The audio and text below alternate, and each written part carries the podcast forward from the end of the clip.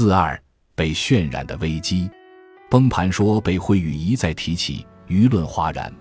改革开放三十年，这样的预言家不断出没，尽管他们总是猜错，但依旧乐此不疲。四月十五日，博鳌亚洲论坛分会场，江建清坦言不相信惠誉的魔咒，在他看来，平台贷和房贷领域的风险早已受到监管部门和银行业的高度重视。去年以来，银监会模拟房价下跌百分之三十、百分之四十、百分之五十的情景。敦促银行接受多次房贷压力测试。二零一零年三月，测试频率更是从季度调整为月度。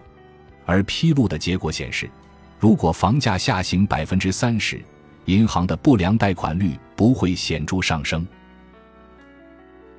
本集播放完毕，感谢您的收听，喜欢请订阅加关注，主页有更多精彩内容。